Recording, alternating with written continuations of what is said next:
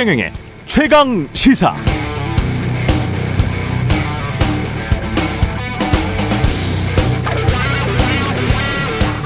네, 일본 도쿄전력이 오염수 2차 방류 준비 작업을 시작해서 빠르면 내일부터 2차 방류를 개시한다고 합니다. KBS는 어, 가계 이자 지출액이 최근 2년 사이 50% 넘게 증가하면서 소득 대비 이자 부담이 역대 최대를 기록했다 라고 보도했습니다. 소득 대비 이자가 많아지면 소비할 여력이 그만큼 줄어들죠. 그럼 소비가 줄어들고 소비가 줄어들면 기업 매출은 둔화됩니다. 한국경제신문도 추석 연휴 기간 비슷한 내용의 기획 기사를 실었는데요. 손님이 실종됐어요. 자영업자들 곡소리 나는 까닭이란 기사에서 명절 대목이 실종됐다. 실질 소비 지출이 감소했다. 업종을 가리지 않고 자영업 불황이 심각하다는 소식을 전하고 있습니다. 매일경제신문도 최근에 부동산 경매 시장에 매물이 쏟아진다는 뉴스를 전하면서 그 이유를 짚었는데요. 경매로 넘어가는 아파트가 점점 늘고 있는 이유가 대출 이자 부담을 견디지 못하는 집주인들이 많아지고 있기 때문이라고 했습니다. 여하튼 지금은 연휴 다 쉬고 그래도 월급 다 받고 있는 그러나 대출이 한 푼도 없는 분들이 승자인 것 같습니다.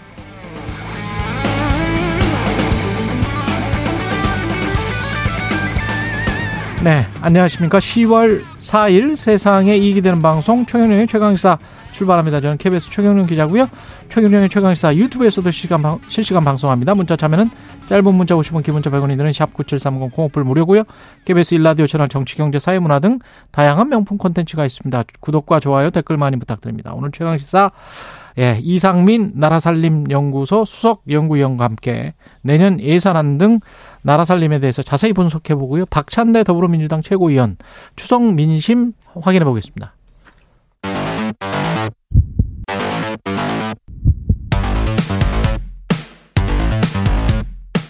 오늘 아침 가장 뜨거운 뉴스 뉴스 unboxing 자 뉴스 unboxing 시작하겠습니다. 민동기 기자 김민아 평론가 나와 있습니다. 안녕하십니까? 안녕하십니까? 예, 재난 문자가 지금 와 있는데 오전 7시 10분 기준으로 해서 경기도 강원 영서 내륙, 충청권 전북 남동 내륙, 경북 북서 내륙 등 가시거리 200m 이하의 짙은 안개가 끼어 있다고 합니다.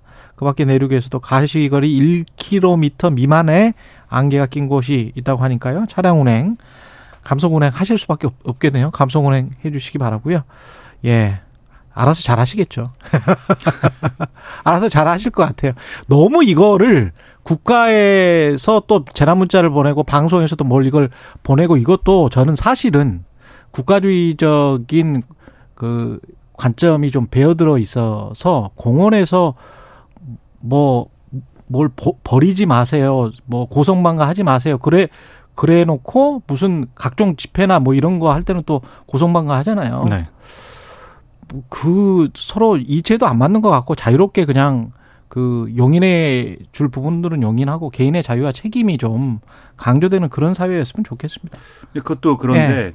사실 근데 또 일반적인 방송사에서 이제 다 그렇게 하는 것은 뭐 네. 그런 의문을 가질 수 있죠. 또 이제 우리는 KBS니까 국가 재난 주간 그렇죠. 방송이니까 그렇죠. 공영방송 그런 차원에서 네. 말씀을 드렸습니다. 그렇습니다. 예, 예. 여당이 그 김행 청문회를 불참하겠다는 거예요? 불참하기로 일단 입장을 밝혔습니다. 예. 그 김행 후보자 청문회 일정을요. 예. 그 민주당하고 야당 의원들이 참석한 가운데 단독으로 의결을 했거든요. 그러니까 이 부분에 대해서 일단 윤재호 국민의힘 원내대표가 일단 사과를 해라. 그리고 음. 재발 방지 약속을 해야 어, 그때서야 이제 청문회에 참석을 하겠다. 이런 입장을 밝혔는데 언론들이 이 내용을 보도를 하고 있습니다만 일부 언론 같은 경우에는 일단 김행 후보자에 대한 의혹이 계속 증폭이 되고 있는 상황 아니겠습니까? 예. 그러니까 청문회를 하게 되면 여론이 악화될 가능성이 있고 특히 이런 부분이 오는 11일 강서구청장 보궐선거에도 영향을 줄 것이다. 그러니까 이런 부분을 우려해서 어, 국민의힘이 조금 인 예, 청문회를 보이콧하는 쪽으로 방향을 잡은 것 아니냐 이런 오히려, 오히려 청문회 나가가지고 소란스러우면 그게 오히려 여론이 악화될 수 있다 이렇게 속으로는 생각하는 건가?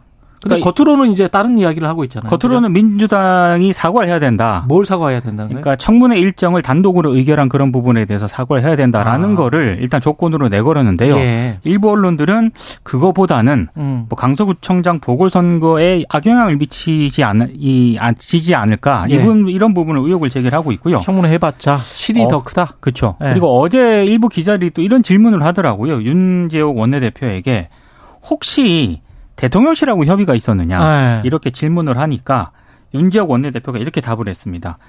아, 이것이 후보자나 대통령실하고 얘기해서 결정한 사안은 아니지 않냐. 누구한테 지침을 받아서 지침을 받아서 하는 건 아니다. 부인했군요. 예, 이렇게 입장을 밝혔습니다.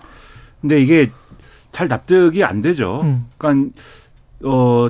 이 청문회라는 거는 이 근데 이런 적 있었어요? 집권 여당이 청문회 우리는 어떤 절차적인 문제 때문에 단독으로 당신들이 하자고 했으니 당신들끼리 하든지 하지만 후보자는 참여를 못 하겠다. 참석 못 한다. 낯선 풍경인 건 분명한 것 같습니다. 네. 이제 후보자가 참석을 못 한다까지는 여당이 얘기는 안 했는데 음. 그건 이제 언론에 이제 해석이 있는 건데 예. 그러니까 어떤 얘기를 하든 간에 예.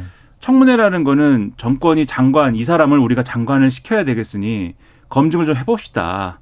그래서 그렇지. 검증을 네. 해가지고 여기서 뭔가 문제가 발생하면은 그거 네. 참고할 테니까 검증을 해보십시오라는 취지로 요청을 하는 거잖아요 국회에. 그렇죠. 그렇다고 치면은 이 이런 이제 이런 여당이 뭐 이러한 절차적인 문제 등을 들어서 청문회를 안 하겠다라고 얘기하는 게 가능하든 가능한 어떤 조건이 된다고 하면은 제가 볼 때는 그거는 그야말로 뉴노멀이거든요. 그렇죠. 예. 청문회를 무력화시키는 것이고 이 전례가 됩니다. 그러면 음. 이게 만약에 실제로 언론이 우려하는 대로 이게 결국 청문회를 안 하는 쪽으로 가게 되는 결론이 된다면 예를 들면 다음에 어떤 정권이 들어설지 모르지만 그 다음 정권도 예를 들면은 이런저런 이유를 들어서 이게 야당이 너무 해가지고 우리가 청문회 못 하겠습니다라고 어. 하는 게 가능해지는 거잖아요. 전례가 그렇죠. 되니까. 지난 정권에서도 그랬다.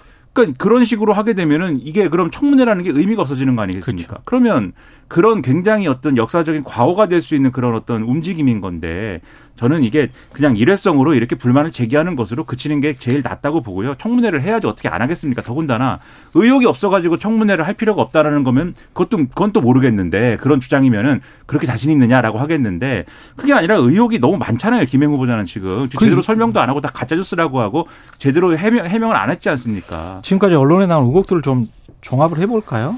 아, 근데 이게 종합 지금까지 종합. 언론에 나온 의혹들은요. 네. 그냥 뭐 한마디로 위키트리 주식을 백지 신탁하는 과정에서 주식을 파킹했다는 의혹. 예. 요게 하나 있고. 그게 파킹했다는 게 단 사람 다른 사람한테 신우이 등에게 팔아 신우이 등에게 팔았는데 다시. 그걸 아마 저가에 저 그냥 그때 맡겼다가 회사, 그때 회사가 네. 굉장히 적자였고 네. 어려워서 네. 이제 신우이가 그걸 감안해서 이제 사줬다. 네. 요렇게 이제 해명을 한 거죠. 하지만 음.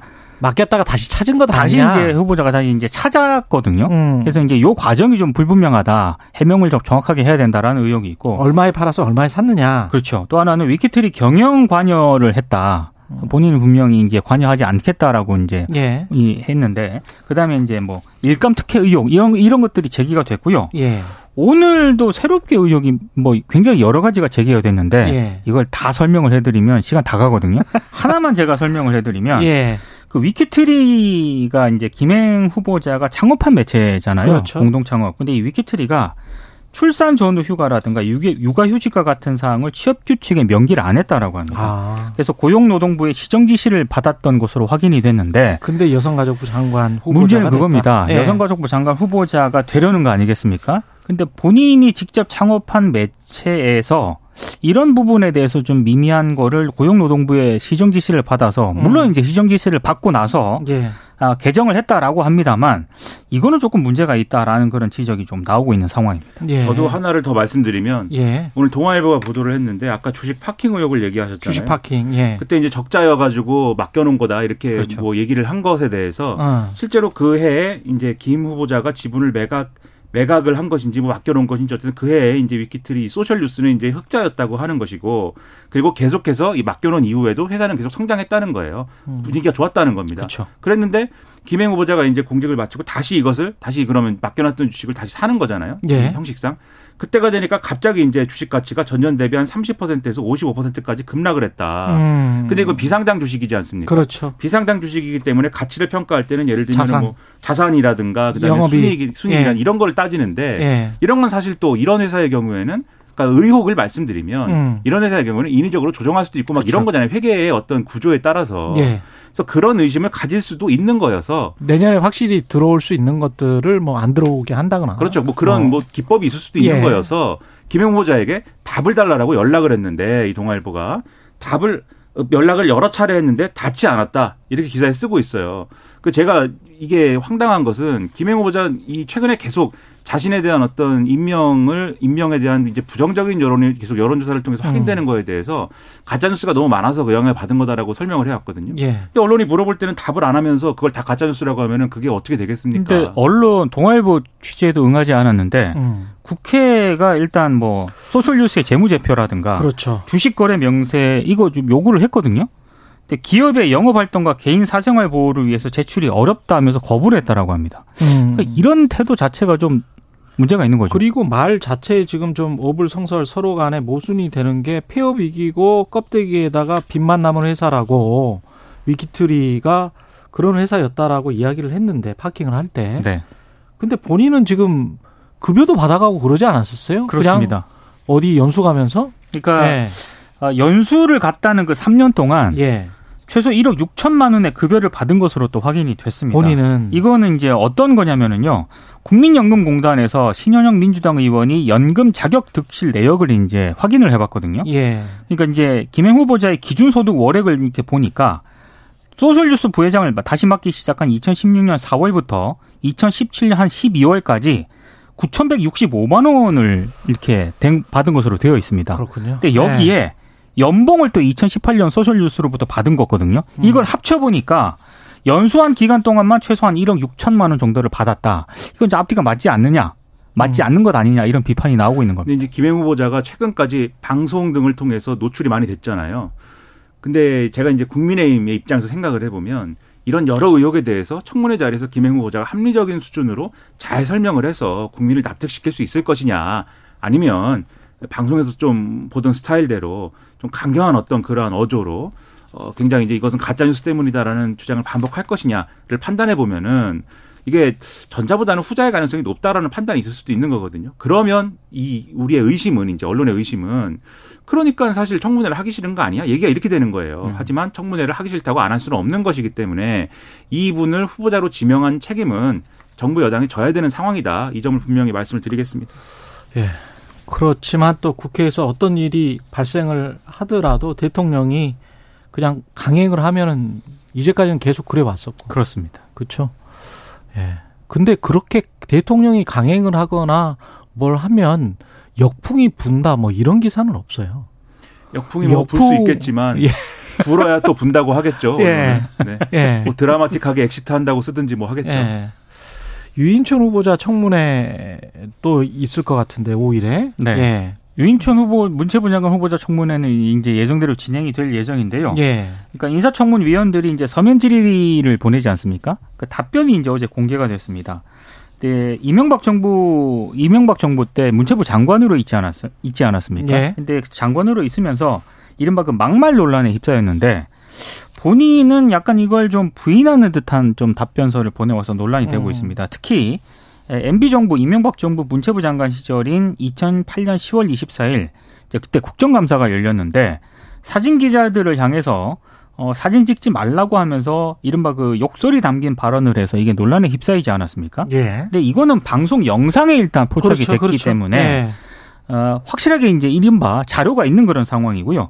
또 2009년 6월에는 문체부 청사 앞에서 학부모가 1인 시위를 하고 있었거든요. 근데 그 음. 그 학부모에게 세뇌가 되신 거지라고 발언한 그런 모습의 영상도 있습니다. 이 영상은 한국예술종합학교 학생 비상대책위원회가 촬영한 영상인데요. 어, 그런데 이런 부분들에 대해서 이제 청문위원들이 질문을 하니까 아, 유인촌 후보자가 발언하지 않은 내용까지 왜곡된 점에 대해서는 유감이다. 그리고 향후 논란이 발생하지 않도록 발언에 신중을 기하겠다. 이렇게 답변을 했습니다. 그러니까 발언하지 않은 부분들에 대해서 뭐 왜곡된 점 이게 어떤 부분을 말하는 건지는 모르겠습니다만 일부 언론들은 이거 영상까지 있는데 이렇게 발언하는 것은 좀 부적절하다 이렇게 지적을 음. 하고 있습니다. 그리고 이제 블랙리스트 의혹이나 이런 것들에 대해서 계속 부인하지 않습니까? 근데 이것은 예를 들면 블랙리스트 의혹이 아예 없다고 없었다고 그 당시에 이명박 정권 때 없었다는 취지로 이제 얘기를 하는데 그렇게 생각할 수는 없는 거잖아요. 그건 판결도 있고 서, 류가 있는데 그렇죠. 서 예. 판결도 있고 당한 분들도 있고 여러 가지 예. 문제가 있는 것인데 제가 볼 때는 아마도 유인천 후보자는 이런 식으로 예를 들면 내가 하지 않은 말도 뭐 논란이 됐다든가라는 말을 가지고 이제 예를 들면 검증을 하려고 들면 왜곡된 사례를 막 찾아가지고 그러니까 음. 일반적으로 언론에 보도된 사례가 아니라 왜곡된 사례를 찾아가지고 아마 반론을 하는 방식으로 뭔가 방어를 할 것 같고 브렉리스트 의혹에 대해서도 나는 몰랐다요. 결국 이 얘기는 내가 음. 어, 몰랐기 때문에 없었다고 생각한 것이다라고까지 아마 가는 그런 어떤 전략을 세울 건데 그게 성실한 태도가 아니죠 사실 제기된 네. 어떤 의혹이라는 게 지금 뭐 당장 일어난 일, 최근 일도 아니고 굉장히 상당히 된 이 시점이 된 일인데 음. 거기에 대해서 그냥 부인할 수는 없는 거 아니겠습니까? 그래서 이분도 사실은 어떤 적격자인지를 의문을 가질 수밖에 없는 것이고 특히 이제 최근에 연예인의 어떤 발언이나 이런 것에 대해서 사회적으로 논란이 되고 이런 거에 대해서도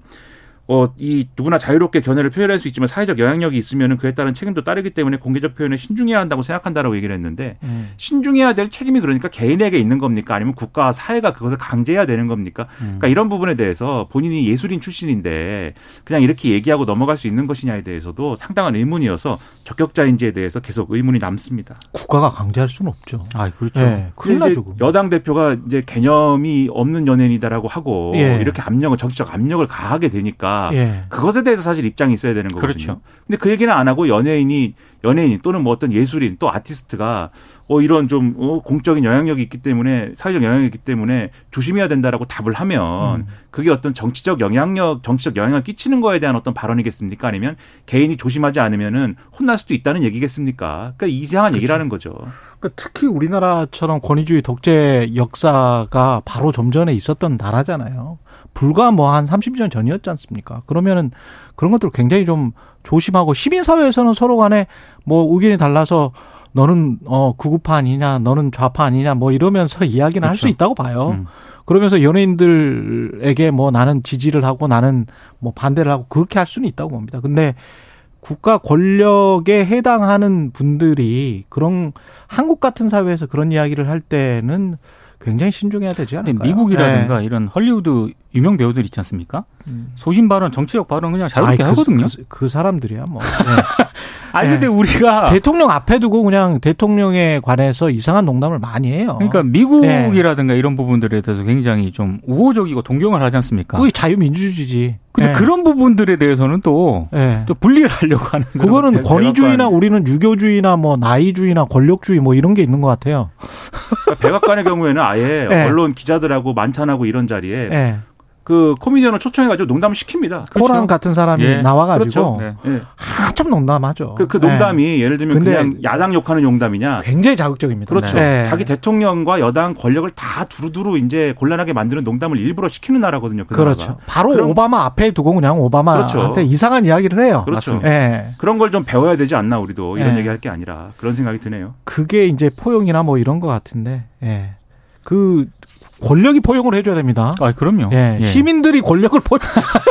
그건 아니에요. 그 이상한 이상한 예. 사람입니다. 그건. 예.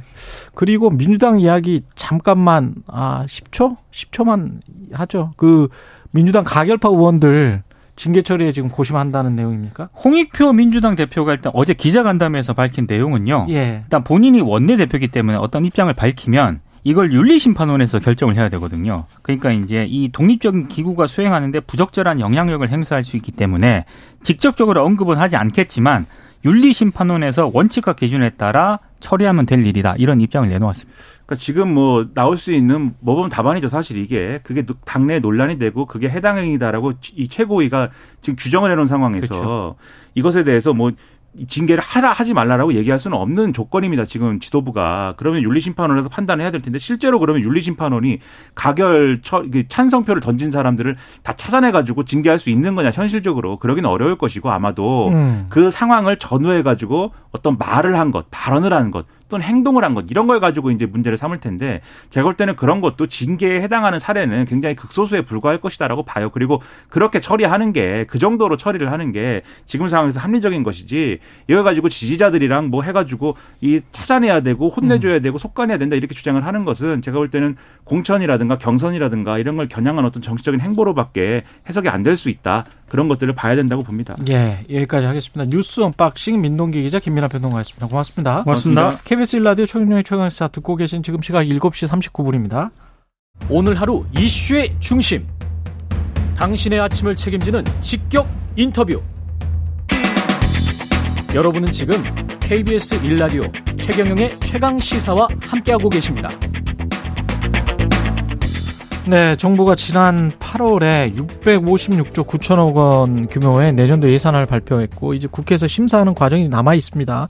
2024년 나라살림 관련해서 자세한 내용 조목조목 짚어보겠습니다. 잘 들어주시기 바랍니다. 이상민 나라살림연구소 수석연구위원 나와 계십니다. 안녕하세요. 예, 안녕하세요. 예, 지난번에 이제 최강 시사에 계속 출연하셔가지고 예산안 관련해서 정부 보도 자료만 보면 우리가 이 잘 모르잖아요. 예, 그렇죠. 예, 그래서 세부 내용을 좀 잘 짚어봐야 되는데 일단 세부 내용을 직접 들여다 보셨잖아요. 그죠? 아, 예, 그럼요. 예, 어떤 부분이 가장 많이 줄었습니까? 그러니까 뭐 는 것도 있고 준 것도 있고요. 예. 그러니까 뭐 는 것부터 말씀드리면은 그 통일 외교 분야가 제일 많이 늘었어요. 퍼센트라면은 통일 14% 늘었으니까. 예. 그리고 두 번째로 많이 증가한 분야는 예비비입니다. 아. 9% 증가한 거고요. 예. 그래서 준 부분 그러니까 같은 부분을 보면은 예. 그 산업 중소기업 에너지 분야가 가장 많이 줄었거든요. 예. 마이너스 18% 줄었으니까 뭐 꽤 많이 줄었다. 중소기업 에너지 쪽이 예, 예, 산업 중소기업 에너지를 이렇게 묶어서, 묶어서. 하나의 분야예요. 그래서 예. 그 부분이 한 18% 줄었고 그리고 나서 두 번째로 가장 많이 준 분야는 과학기술 분야입니다. 과학기술 R&D 마이너스 7.5% 줄었으니까 그렇군요. 많이 준 거죠. 예. ABB는 9% 늘었다라는 거는 이게 좀 그 총선 앞두고 혹시 예. 그러니까 이게 좀 의외라고 생각하시는 분이 많으실 텐데요. 예. 통일 외교가 그렇게 많이 늘었나? 예. 통일 외교는 뭘로 는 거예요? 이게 ODA가 는 거예요. 그러니까 ODA라고 아. 말하면은 그그 우크라이나 돈 주고 뭐 이러는 거군요. 예, 지원하는 그러니까 외국에 지원하는 그런 예. 것을 ODA라고 그러잖아요. 아. 그래서 ODA가 굉장히 여러 군데 많이 들었습니다. 그렇죠. ODA가 늘어서 통일외교 분야가 는 것처럼 보이는 거고요. 예. 비비가 는 부분은 이거는 조금 이례적인 부분인데요. 예. 그러니까 예비비는 행정부 입장에서는 많으면 많을수록 좋고 이게 국회 입장에서는 적으면 적을수록 좋은 거거든요. 그렇죠. 왜냐하면 국회 예산 심의권에 대해서 이 예외 규정이 바로 예비비이기 때문에 예비비가 9%라는 게 656조에서 9%라는 거예요? 그렇죠. 아니, 아니요. 그러니까 작년, 그러니까 네. 올해보다 내년도에 9% 아, 9% 거죠. 늘었다. 예, 예, 예. 근데 예비비 같은 경우는 예. 굉장히 오랫동안 늘지 않고 음. 이그 국가 지출 규모는 늘었지만 예비비는 뭐 3조 원 이런 식으로 계속 이게 유지가 됐었거든요. 예. 왜냐하면 국회 예산 심의권이 증대되면서 어. 예비비는 늘지 않고 정체되는 것이 일반적이었는데 그러네요. 내년도는 예비비가 많이 늘은 거니까 뭐 국회 예산 심의권이 좀 저해됐다라고 표현하면 되는 겁니다. 그러네요. 예비비는 뭐 예비로 가지고 있다가 적절하게 행정부 입장에서는 마음대로 재량껏 쓸 수 있는 돈 이렇게 되는 그렇죠. 겁니까? 올해 예비비가 가장 이슈됐던 거는 예. 그 청와대로 옮기면서 음. 그, 그, 그 작년이죠. 그 예. 작년에 예비비가 가장 큰 이슈가 됐던 것이 청와대를 옮기면서 돈이 어디서 나냐. 국회가 예산 심의는 하지 않았는데 어. 아, 예비비에서 쓰겠다라고 해서 예비비를 뭐 아, 그렇게 예비비군요. 공개를 하나 마냐 뭐 예. 굉장히 많이 이슈가 됐었는데요. 예. 이런 것이 국회 예산 심의권 바깥에 존재하는 것이 예비비인 거죠. 사회복지 분야는 어땠습니까? 사회복지 분야는 증감률로 따지면 한 세 번째로 많이 늘었고요. 예, 많이 늘었고 금액으로 보면은 뭐 이게 한 18조 원 정도 증가했으니까 예. 네. 많이 늘었죠. 근데 사회복지 음. 분야가 많이 는 부분은 어디서 많이 늘었냐면은 공적연금이랑 이 노인 부문이에요. 음. 그러니까 공적연금이란 것은 당연히 국민연금, 공무원연금. 그렇죠. 노인 부문이라는 것은 기초연금인 건데. 그렇죠. 뭐 공무원연금, 국민연금, 기초연금이 많이 는 것은 뭐 법이 어. 바뀌어서 뭐 억지로 지출 늘렸다는 것이 아니라 뭐 짐작하시다시피 호봉수가 늘어나서 사람 사람 수가 아니요, 호봉수가 네. 늘어난 것은 네. 이제 연금이니까 퇴직이 그렇죠. 네. 거니까 음. 사람 수가 는 거죠. 사람 수가 늘어나서 65세 이상 어르신 수가 뭐 그러네요. 매년 5% 이상 늘어나고 아.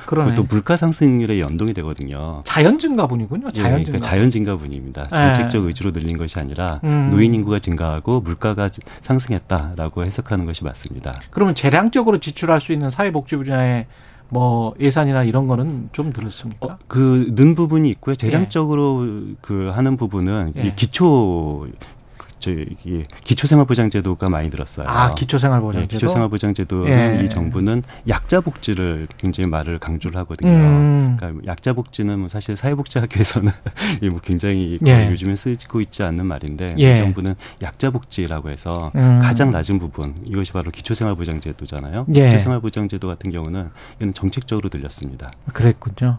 지금 정부는 총 지출 증가율을 뭐 2.8%로 제한했다. 그렇죠.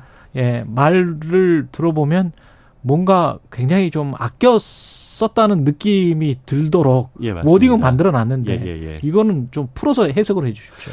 그러니까 총지출 증가율이 뭐 예. 뭐 굉장히 제한적이죠. 2.8%니까 예. 올해 물가 상승률이 3%가 넘을 걸로 예측하고 있거든요. 예. 또 올해 물가 상승률보다도 내년도 정부 지출 증가율이 하회한 거예요. 그러네요. 이거를 보면은 예. 실질 정부 지출은 음. 올해보다 오히려 내년에 줄어들었다. 아. 이것은 굉장히 이례적인 부분, 이례적일 정도로 그렇군요. 지출 규모가 굉장히 줄어든 거죠. 어. 그래서 정부는 우리가 적극적인 지출 구조 조정을 통해서 이만큼 어. 총지출 증가율을 낮췄다. 그래서 우리는 건전제 제정한다. 이게 건진 제정한다라고 예. 말을 하죠. 음. 근데 저는 그렇게 생각하지 않고요. 예. 그러니까 총지출 증가율이 낮아진 것은 맞죠. 물가 상승률보다도 낮은 것은 이것은 팩트인데 음. 그렇다면 이것이 정부의 적극적인 지출 구조 조정 노력 때문에 적어들어 줄어들었느냐? 어, 그것은 사실이 아닙니다. 음. 그러니까 이게 왜 아니 어떻게 정부가 지출 구조 조정 노력을 하지 않았는데도 총지출 증가율이 이렇게 제한적으로 늘어난 이유는요. 예. 답은 세수가 줄어서 그래요. 세수가 줄어서 네, 내년도 그 내국세 그러니까 국세가 굉장히 많이 줄거든요. 예. 근데 국세랑 그 지방 정부에 주는 그 지방 정부 연동이 되죠. 연동이 돼서 예. 이게 40%는 무조건 지방 정부에 주게 돼 있어요. 지방 정부 교부금임 주는 거. 교부, 지방 정부는 교부세라고 그러고요. 교부세. 그리고 그리고 교육청은 교부금이라고 예, 하는데 교부세.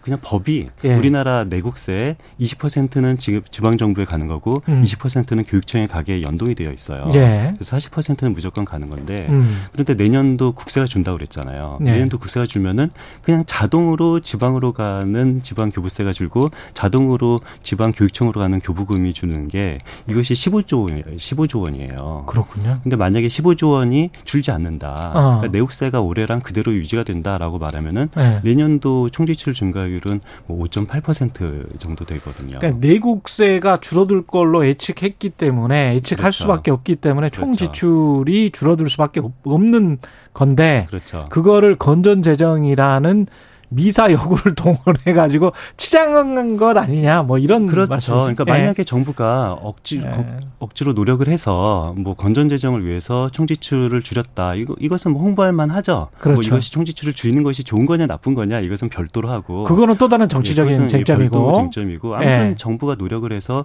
총지출 증가율을 제한했다라고 말하면 저는 홍보할 수 있다라고 생각하는데요. 그렇죠. 문제는 정부가 노력을 해서 총지출 증가율을 제한하는 것이 아니라 예. 그냥 국세가 줄어들어서 자동으로 지방 정부에 주는 금액이 줄어들었다는 것은 이것은 홍보가 아니라 저는 사과를 하고 반성을 해야 되는 거라고 생각하거든요. 음. 왜냐하면 국세를 줄이는 것은 이건 좋은 것이 아니잖아요. 그렇죠. 특히 추경호 부총리 같은 경우는 이 지난번에 법인세율을 내리면서 법인세율을 내려도 이 세수가 줄지 않는다라고 주장을 했었어요. 음. 근데 물론 추경호 부총리의 말을 기재부는 반박을 했습니다.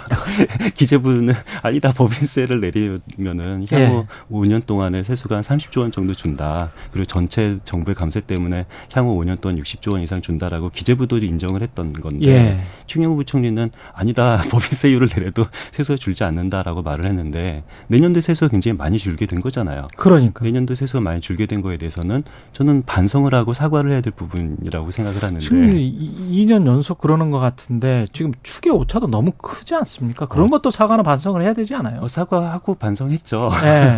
뭐 추계 오차가 올해 같은 경우는 세수 결손이 올해 본 예산 예측하는 것보다 59조 원 줄어든다고 이 정부가 발표를 했거든요. 세수 결손이 59조 원, 예, 60조 원 가까이 되네요. 뭐 어마어마한 거고 예. 시장에서는 59조 원도 보다 더 많이 세수 결손이 발생하지 않을까라고 조심스럽게 예측하고 있습니다. 그러면 그렇게 돈이 부족하니까 뭐 예. 세금이 안 들어오니까 그거를 외국환 평양 기금으로 어떻게 메워보자. 예, 예. 이것도 상당히 무리, 아, 그좀 위험한 발상 아니에요?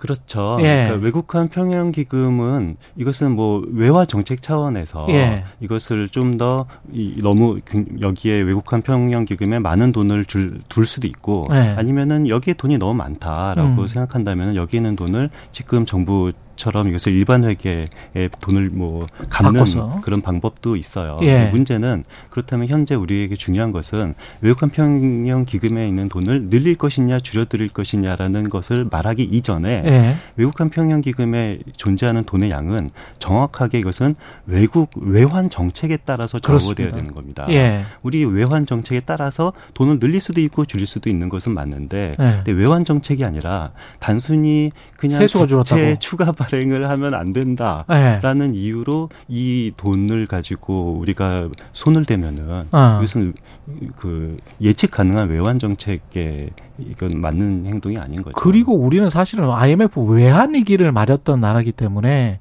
외국환 평행기금 같은 경우는 우리 원화 가치가 너무 떨어진다 그러면 그거를 받쳐가지고 달러를 좀 팔고 그 원화를 지금 저장해 놓는 기금이잖아요. 지금 현재 네. 외환 정책만 보면은요, 저는 정부 말이 그렇게 무리가 음. 있다고 생각하지는 않아요. 음. 왜냐하면 지금 굉장히 환율이 높아져서 네. 이참에 굉장히 돈을 많이 팔았어요. 그렇지. 보유하고 있는 그 달러를 많이 팔았거든요. 팔고 그걸 원화로 가지고 있는데 팔기 때문에 원화로 굉장히 자산이 많이 늘었고 그걸 좀 빼가지고 지금 빼겠다라는 겁니다. 그걸 빼서 지금 세수에 좀 사용하겠다라는 그렇죠. 건데 그러니까 외화 정책만 보면은 그렇게 나쁜 정책이라고 생각하지는 않는데 그 문제는 그, 외환 네. 정책으로 우리가 이것을 이해하는 사람은 아무도 없잖아요. 그렇죠. 이것은 세수가 부족해서 여기에 손을 대는 거 아니냐라고 네. 시장이 생각을 하고 있고요. 이런 식으로 시장이 생각하고 있는 것은 굉장히 바람직한 것은 아니죠. 그렇죠. 그리고 그걸 사실은 예비적으로 나중에 또 이제 달러가 싸지면 예. 그걸 살려고 그 기금에다 넣어놓는 거거든요. 맞습니다. 완화를. 예.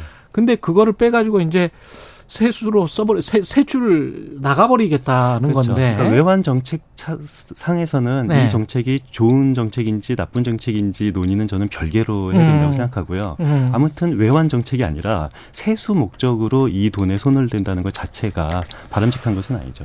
정부는 그럼에 또 불구하고 우리가 이제 긴축 재정을 하고 건전 재정을 하고 비정상을 정상으로 돌려놨다 이렇게 예. 이야기를 하고 있는데 뭐 그거는 이제 경제학자들 사이에 굉장히 지금 큰 논란이 있는 것 같고 지금 건전 재정 할 때냐라고 주장하는 학자들도 있는 것 같고 그렇죠. 이 재정학적인 의미에서 그 한번 좀 이걸 살펴봐 주십시오. 이렇게 하는 게 학자들 사이에서 예. 뭐 지금은 건전 재정이 필요하다라고 말하는 주장도 있고 예. 건전 재정 할 때냐라는 주장도 있어요. 예. 근데 저는 그 전에 일단 건전 재정이라는 정부의 주장은 거짓말이다라는 것을 먼저 강조를 하고 싶고요. 건전 재정이라는 말도 거짓말이다. 그렇죠. 왜냐하면 정부 예. 건전 재정이라고 말하는 근거는 주장하는 근거는 내년도 총지출 증가율이 2.8%밖에 안 는다. 그렇죠? 이 정도면은 제한한 거기 때문에 건전 재정이다라고 말을 하는데 예. 근데 총 지출 증가율은 2.8% 증가하지만 예. 총수입 증가율은 마이너스 2.2%예요. 아. 그러니까 수입은 마이너스 2.2%인데 지출이 마이너스 플러스 2.8%라면은 세입과 지출을 서로 비교를 해보면 그렇죠. 굉장히 불건전해지는 거고요. 그러네요. 그래서 네. 내년도 돈은 적게 벌어들이는 건데 그럼요. 돈은 더 쓰는 거네. 실제로 여하튼. 내년도 재정 수지 목표치가 예. 거의 50조 원 가까이 마이너스 50조 원 가까이 바라보고 있거든요. 음. 이것은 굉장히 불건전 해지는 거다라고 일단 말을 하고 싶고요. 그러네. 지금 현재 건전 재정이 필요하냐 아니면 긴축 재정이 필요하냐는 이거는 학자들 사이에서 답이 있는 문제는 아닌데요. 예. 근데 일단 재정학 교과서에 따르면은 예. 이 정부 살림의 원칙과 가정 살림의 원칙은 정반대예요. 네. 그러니까 가정 살림이라는 것은 우리가 수입이 들면은 지출 늘릴 수 있는 그렇죠, 거죠. 그렇죠. 그리고 수입이 줄면 허리띠를 졸라매야 되는 것이 가정 살림 원칙이지만 네. 정부 살림 원칙은 내수가 안 좋으면 세수가 안 거치잖아요. 그렇죠. 세수가 안 거치면은 정부라도 지출을 확대해서 내수 경기를 부양시키고 음. 만약에 경기가 좀 호황이다, 화랑이다, 과열이다. 그러면 세수가 많이 거치고 그렇죠. 그러면은 정부는 지출을 줄여야 되는 것이 예. 정부 재정 의 원칙인데 음. 근데 뭐 지금 뭐 워낙 이 재정 건전성이 좀 나빠지는 상황에서 음. 어떤 이 재정 원칙을 위배하고 음. 세 지출을 줄여야겠다라고 정부는 주장을 하고 있는 거죠. 수단이 목적화되지 않나 누구를 위한 건전 재정인가 이것도 좀 생각해봐야 되겠습니다. 일단 건전 재정이 아니다. 건전 재정이 아닌데다가 건전 재정이 아닌데다가 이게 국민들을 위해서면 좀 더 써도 되지 않나 그러면서 산출을 좀 늘리는 방법, 그러면서 세수가 증가하는 방법을 생각해야 되지 않나 뭐 그런 이야기가 나오고 있는 것 같습니다. 이상민 나라살림연구소 수석연구위원이었습니다. 고맙습니다. 예, 감사합니다. 예.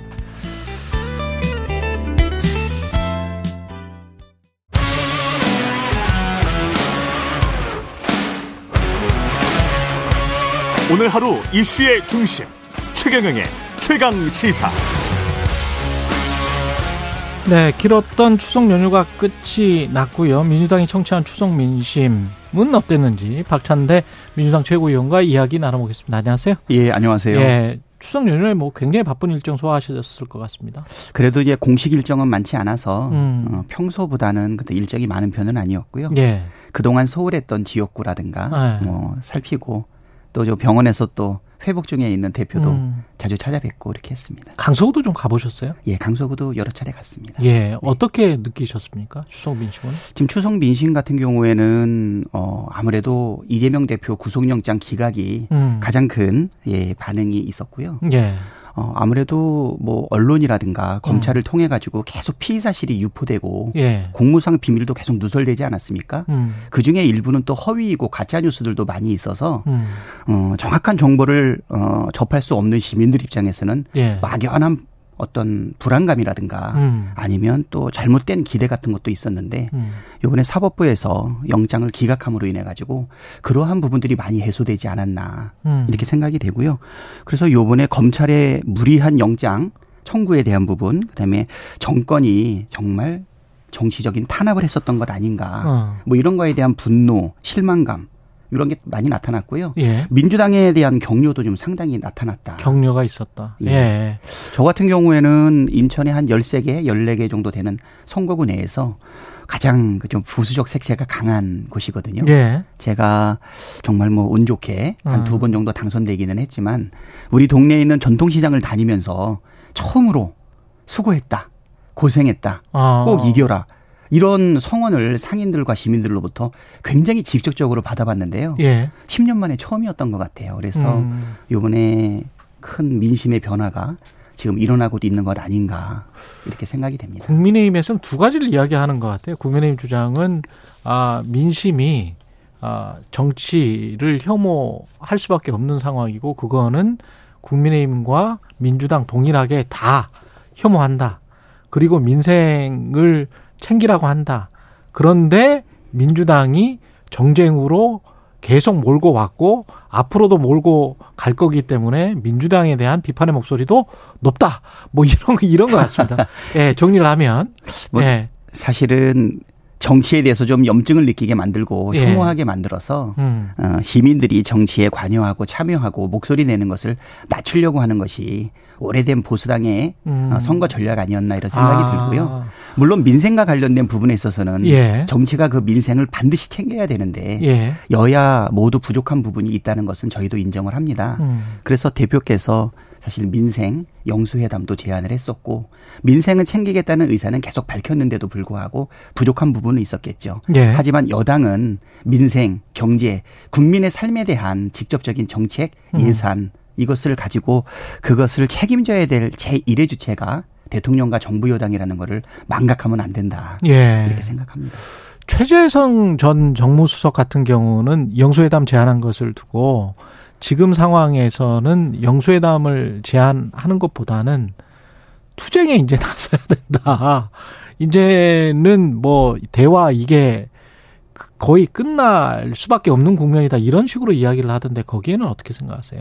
저는 전에도 예. 우리 당에서 얘기했고 이재명 대표도 강조했는데 음. 싸우면서 일한다 이렇게 얘기했거든요. 예. 싸우는 것 자체도 일이라고 볼 수 있지만 국민이 바라는 것은 정치에서 어. 우리의 삶이 개선되는 것을 원하지 않습니까? 예. 우리의 권한과 책임이 아무래도 정부 여당만 하지는 못해도 한편으로는 민주주의의 태행, 민생 경제의 몰락, 그다음에 한반도의 평화의 불안함, 후쿠시마, 음. 뭐 양평 고속도로 여러 가지 현안들에 대해서는 강력하게 싸우고 국정 기조를 바꿔라. 그리고 내각도 쇄신해라. 국무총리는 해임해라. 음. 여러 가지 요구하지 않았습니까? 예. 그 기치는 기치대로 높이면서 그러면서도 민생을 챙기는 두 가지 투트랙을 우리가 포기할 수는 없다. 뭐 이렇게 음. 저희는 입장을 좀 정했습니다. 두 가지를 다 최선을 다하겠다 이런 음. 입장이고요. 어, 정부 여당 입장에서는 저희가 요구했던 사항 중에서 국정의 방향을 크게 바꿔야 된다. 예. 민생 챙겨야 되지 않냐. 예. 이데올로기만 중요하냐. 아.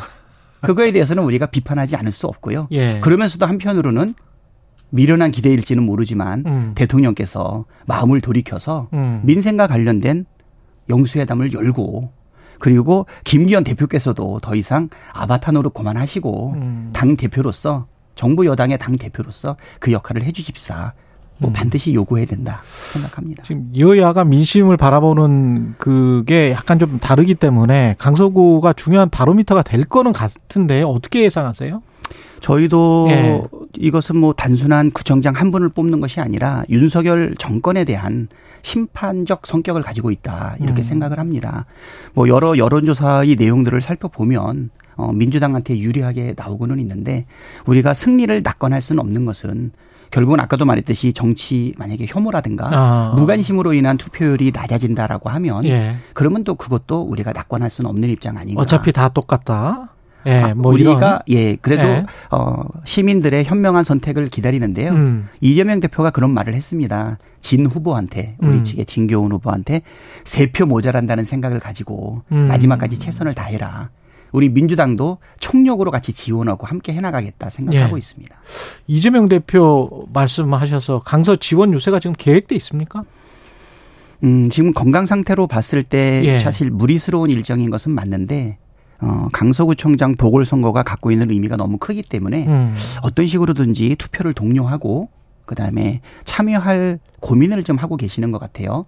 음. 어, 뭐 일간에서는 오늘 대표께서 병원에서 퇴원한다 이런 말이 막 돌았는데 예. 어, 제가 확인한 바로는 아직은 건강 상태가 그 정도까지 회복되지는 않았고요. 예. 어, 간간히 당무도 집행하고 음. 최고위원 원내대표와 함께 어, 의견도 교류하고는 있는데요. 음, 그래도 강서구청장 선거와 관련된 어떤 특단의 고민은 하고 계시다. 예. 그렇게 특단의 생각합니다. 고민은 하고 있다. 예. 네. 그, 그 복귀해서 풀어야 할 숙제 들이 많잖아요, 사실은. 특히 이제 당 내에서는 어떻게 해야 됩니까? 통합이냐, 또는 뭐 가결파 색출이냐. 근데 이거는 뭐 어떻게 보세요? 이 정할 수가 있는 겁니까? 그렇죠. 아까도 네. 말씀드렸듯이 어, 국민 항쟁을 이끌면서 음. 민생을 얘기할 수 있냐라고 음. 얘기하지 않았습니까? 예, 예. 저는 두 가지 다 필요한 것처럼 어. 어, 우리 민주당이 요번에 영장 기각을 기회로 해서 어, 가결파에 참여했던 분들 음. 또는 기권이라든가 무효로 표를 던졌던 분들도 최대한 음. 추스릴 때까지는 추스려야 된다. 음. 하지만 공공연하게 탄핵했다고 표현을 하거나 예. 아니면 가결했다고 선언을 하거나 예. 그리고 칭찬 받아야 된다고 표현을 하는 그래서 요번에 영장 기각 전후에 체포 동의안 가결 전후에 예. 꾸준히 민주당을 흔들어대고 지도부와 아, 그다음에 당 대표를 내려오게끔 구체적인 행동을 했던 분들에 대해서는 그래도 이것은 해당 행위에 해당되지 않나. 부적절한 발언이 그 이후에도 계속 이어지는 사람들에 대해서는 아. 또 당내 분란을 계속 일으키는 행위에 대해서는 그래도 적절한 조치는 필요하다 이렇게 생각합니다. 그 투표를 가결로 했는지 안 했는지 그거는 알 수는 없지만 공개적으로 말을 함으로써 그래서 해당 행위를 한 부분들이 있는 의원들이 있다. 그 부분들은 어떤 징계나 이런 것들이 있어야 되지 않느냐? 뭐 이런 말씀이신 것 같네요. 글쎄요, 네. 뭐 이게 가결이냐 아니냐가 결정적인 네. 사건이기는 한데 네. 제가 볼 때는 그 당원들 청원이 한 다섯 명 정도를 지목해서 올라왔어요. 아, 그렇군요. 예, 네. 올라오신 분들을 보게 되면 음. 요번에 체포 동의안 가결 시점 음. 음, 또는 영장 네. 기각 시점에만 있었던 일은 아니고 아. 어, 오랫동안 꾸준하게 어, 민주적 절차에 의해서 뽑힌 당 대표와 지도부가 내려놓고 내려와야 된다라고 음. 이야기를 하는데 그분들의 수를 우리가 넉넉하게 잡아도 한 40여 명 되지 않습니까? 네. 민주당 수는 한 170명 정도 되고 음. 4분의 1이 되지 않는 분들이 사실 당권과 관련해서 흔들어대는 것은 민주적 원리에도 맞지 않고 음. 음 그다음에 어, 검찰과 어, 국힘당의 표에다가 손을 얹어서 했던 행동이기 때문에 예. 그것은 정말 적절하지 않다는 것을 이번에 큰 교훈으로 삼았으면 좋겠다. 이렇게 생각이 되고요. 네. 단지 가결 여부 때문에 음. 판단한다기보다는 오랫동안 지속되고 누적되어 있었고 음. 또 영장이 기각되고 난 이후에도 어, 좀 맞지 않는 궤변을 하는 경우들도 음. 많이 있지 않습니까? 표창을 받아야 된다든가 하는 그런 부분들에 대해서는 음. 예, 분명한 어, 조치는 필요하지 않을까. 개인적인 징, 생각입니다. 징계 판단은 누가 하는 건가요? 윤리 심판원 같은 게 작동을 합니까? 어, 아니면 뭐 내부적으로 사실 고민은 많이 있었는데요. 예. 어, 당원들이 5만 명 이상 청원했던 부분에 대해서 우리가 이제 바로 그거에 대한 어, 대응, 음. 리스판스를 해야 되거든요. 예. 그 부분은 아무래도 윤리 심판원을 거치는 그런 절차가, 절차가. 적절하지 않을까. 그럼 윤리 심판원의 판단 이후에 지도부가 결정하는 형태? 아닙니다. 그 독립적으로 독립적으로 어, 그쪽에서 그렇죠. 그냥 예, 예. 자율적으로 하는 거군요. 윤리 심판원이 징계와 관련돼서는 독립적으로 심사하고 판단하는 기능을 가지고 있습니다. 예.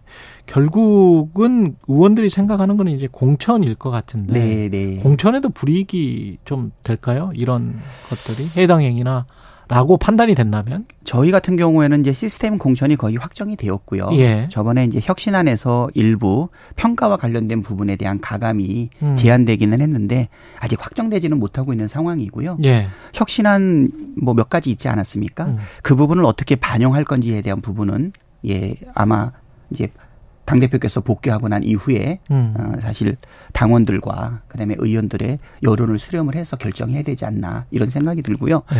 공천은 결국은 경선을 거쳐서 진행을 해야 되니까 예. 이 경선 과정에서 그동안의 행동, 발언, 음. 그다음에 평가 이런 것이 종합적으로 반영되지 않을까 생각이 됩니다. 근데 만약 징계가 또 이루어지면 당이 또 시끄러워지고 그러면은 또 아유 그 민주당 전체의 이미지에 좀 아, 악영향을 끼칠 수 있다. 그런 우려 같은 거는 없으세요? 제가 볼 때는 음. 징계 우선주의라든가 예. 징계 제일주의는 분명히 아니지만 예. 아까도 말씀드렸듯이 예. 그 과정 속에서 통합을 지향하면서 어. 꼭 필요한 조치는 같이 병행해야 되지 않을까 생각합니다. 그리고 추석 연휴 기간에 검찰 대검 반부패 쪽에서 나온 그 보도 자료인 것 같은데 네. 뭐 한 376회 민주당에서 계속 이렇게 주장을 했는데 이재명 당대표 관련 압수수색 영장이 어 근데 검찰은 이제 36회더라. 어 이거는 가짜 뉴스 아니냐. 뭐 이렇게 이제 국민의힘에서는 주장을 하고 있습니다. 어떻게 뭐 굉장히 궁색하다고 생각이 되고요. 궁색하다. 네. 네. 여당에서 민주당이 가짜 뉴스를 퍼뜨리고 있다 이렇게 음. 주장을 했는데 국힘당은 검찰이 말하면 음. 팥으로도 매주를 쓴다고 해도 믿을 모양인 것 같아요. 예.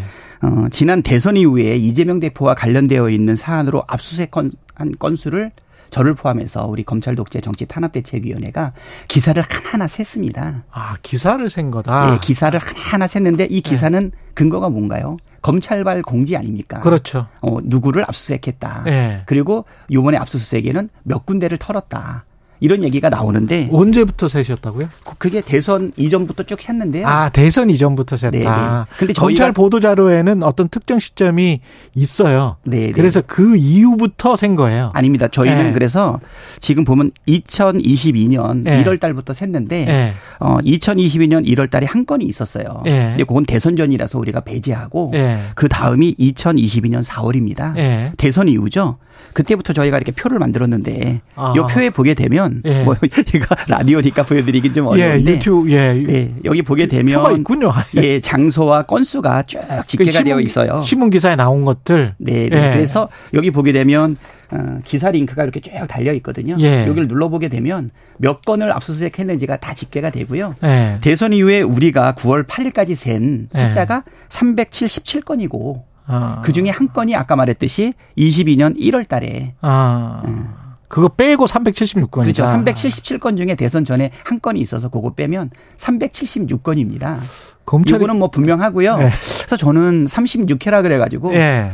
가운데 칠자가 혹시 휘발됐나 하는 생각도 좀 들고 그래서 내가 볼 때는 이 발언을 제가 처음 한 게 아니에요. 예. 최고위원 들어갈 때마다 아 다른 분들도 많이 하셨어요. 예, 제가 항상 제일 먼저 했죠. 왜냐하면 예. 이 세는 주체가 저였기 때문에. 예. 아 그렇구나. 240 224대 0 이거 기억나시죠? 예. 224대 0이 뭐냐면 그, 그렇죠. 예, 대통령 예. 본인과 예. 그다음에 부인, 예. 그다음에 장모에 대한 압수수색은 몇 번이나 있었냐? 예. 빵이었다. 예. 그래서 224대 0. 그다음에 332대 0, 376대 0. 저희가 계속 세고 있거든요. 그리고 그 이, 이 발언을 제가 기억하는 거는, 어, 최고위원 발언이라든가 기자회견에서 10회 이상 이야기를 했는데, 아무런 얘기가 없다가, 이번에 이제 영장이 기각되고 난 이후에 어. 무리한 영장 청구였다. 그리고 증거는 차고 넘친다고 이야기를 했는데 어. 376회나 압수수색을 하고도 그리고 증거가 없었잖아요 결과적으로. 음. 그래서 요번에 유창훈 판사의 영장 기각 그 판결문을 보게 되면 뭐라고 되어 있냐면 어 가장 중요했던 백현동 그다음에 대북 송금에 그렇죠. 대해서는 네. 뭐 혐의가 소명조차 안 됐고 음. 또 증거도 하나도 없었다. 이렇게 이야기하지 않습니까? 그래서 어 한동훈 법무부 장관이 음. 국회에 와서 체포 동의안 어 그거에 대한 제안 설명을 할 때 증거는 차고도 넘치고 예. 그다음에 엄청나게 한 2, 30분 동안 말씀을 나눴거든요. 그렇죠. 사실 그거 부적절한 행동입니다. 그래서 국회에서 피의 예. 사실을 예. 계속적으로 공표하고 있는 내용인데 어. 그 전체가 예. 물적 증거 없었다는 얘기 아닙니까? 그 마침 그래서 네, 탄핵안도 네. 지금 그래서 이제 거론이 되는 겁니까? 아니면은 제출을 아직 안 했죠? 당에서는 예, 아직 안 했습니다. 예. 일단은 저희가 요구한 게 예. 파면을 요구했죠. 아, 대통령 파면해달라 파면 어, 요구를 했는데 어, 우리가 영수 회담 제안했지만 음. 어, 대통령 쪽에 반응이 없는 것처럼 어, 법무부 장관에 대한 파면은 나는 고민, 고민할 거라고 생각이 되어요. 예. 지금 여당 내부에서도 목소리를 내고 있지 않습니까? 음. 물론 이제 여당 주류들은 어떤 목소리 아직 안 내고 있지만 한동훈 어 결국 법무부 장관이 예. 일개 검사처럼 사실 모든 이 사건에 대해서 관여했다라고 우리가 추측할 수 있지 않습니까? 음. 이원석 검찰총장의 역할에 대해서는 아무도 몰라요. 이름도 몰라요. 한동훈 장관이 이 모든 것을 기획하고 이끌어왔다. 어, 윤석열 정권 1년 6개월 동안의 행동은 오로지 이재명 대표에 대한 범죄자 만들기와 음. 야당 탄압 말고는 뭐가 있습니까? 민생을 위해서, 경제를 위해서, 후쿠시마, 그 다음에 뭐 평화, 평화를 위해서 사실 한 거 아무것도 없거든요. 그렇기 때문에 요번에 영장이 기각된 부분은 어, 윤석열 정권 1년 6개월 동안 오로지 올인했던 그 하나에 대한 사법부의 아주 엄중한 음. 그리고 경고다 이런 생각이 들고요. 어 그래서 한동훈 장관은 뭐 탄핵과 관련된 이야기가 지금 의원들 사이에는 거의 뭐 consensus는 다 만들어진 것 같습니다. 그렇군요. consensus는 네, 네. 만들어졌다. 네. 윤석열 대통령과 영수회담을 제안을 했었단 말이죠. 네. 근데 이제 국민의힘은 그런 반응이 나왔고 제안 자체가 불가능하다. 연목구어다. 뭐가 여야 대표부터 만나자. 그런데 이제 뭐가 무서워서 도망 다니냐. 뭐 이런 또, 다, 또 다른, 어, 공격적인 워딩이 나왔습니다. 김경 국민의힘 대표로부터. 예. 어떻게 들으셨어요? 사실 영수회담 제안은 여러 번 있었고요. 예. 그 사이에 또 김기현 대표에 대해서도 툭 터놓고 음. 형식 가리지 말고 대화 나누자 여러 번 제안을 했지만 예. 김기현 대표가 한사코 사실은 많이 피했었거든요. 음. 어, 지금 제가 볼 때는 다시 대통령이 피하니까 어, 김기현 대표가 다시 자기가 바톤을 받아서 이야기를 하고 있는데 어. 회담을 피하는 거는 분명히 네. 윤석열 대통령이다. 뭐 들리는 말에 의하면 왜 피하냐. 네. 그러니까 공식적으로는 묵묵부답이지만 어. 대통령실을 통해서 피의자라서 만나지 않겠다라고 네. 얘기를 하지 않습니까? 음. 우리가 볼 때는 윤석열 대통령도 지금 형사 소추권이 멈춰져 있을 뿐이지 대통령도 피의자고 음. 부인도 피의자고 장모도 피의자 아닙니까? 처남도 피의자고 이런 사실들을 좀 잊고서 너무 함부로 말씀하시는 것 아닌가 이런 생각이 들고요. 특히 김기현 대표는 집권 여당 대표인데도 불구하고 윤석열 대통령의 아바타처럼 행동하는 것을 좀 부끄럽게 생각해야 된다 이렇게 네. 생각이 됩니다. 오히려 정치의 복원을 위해서 네. 김기현 대표가 나서서 윤석열 대통령께 음. 야당 대표와 회담을 주선하는 것이 음. 자기가 맡은 역할 아닌가 이렇게 생각이 됩니다. 김건희 여사가 피의자인지 참고인인지 구축가 조작과 관련해서는 그거는 도이치모터스 관련해서는 예. 네, 뭐 피의자 아니겠습니까? 예. 그뭐 예. 여론은 그렇게 보는 시선들이 네. 강하고 네. 그러나 이제 검 뭐 검찰이 지금 뭐 그거 그것과 관련해서 가부를 지금 결정을 안 해주고 있는 상황이고 대통령이 피의자라는 거는 어떤 아, 그거는 이제 대선 전에 이제 허위 사실? 예, 예. 허위 사실과 관련된 이런 것들이 피의자라는 것이 한 네 가지 정도가 아마 적시가 되었는데 예. 그 이후에 이제 대통령이 되시고 나니까 예. 뭐그 부분은 이제 중단되어 있는 상황이죠. 아, 그것도 역시 의심을. 받을 수 있는 사안 아니냐 뭐 이렇게 해석을 하면 되겠네요. 네, 예. 네, 네. 검찰에서 검찰에서 꼭 피의자 뭐 이다 음. 아니다를 지금 규정을 하고 있으니까 지금 제가 볼 때는 예. 검찰에 이렇게 예. 일방적인 상황 아까 예. 제가 말씀드렸듯이 360 376회 대 0. 예, 예. 어, 검찰의 수사 행태는 음. 너무나 편파적이다. 음. 전혀 중립을 지키지 못하고 있다. 음. 뭐 이렇게 생각이 되고요. 그 부분에 대해서는 많은 사람들이 좀 주장하고 있지 않나 생각합니다. 예. 알겠습니다. 여기까지 듣겠습니다. 지금까지 박찬대 민주당 최고위원이었습니다. 고맙습니다. 예, 고맙습니다. 예. 여러분은 지금 KBS 1라디오 최경영의 최강 시사와 함께하고 계십니다.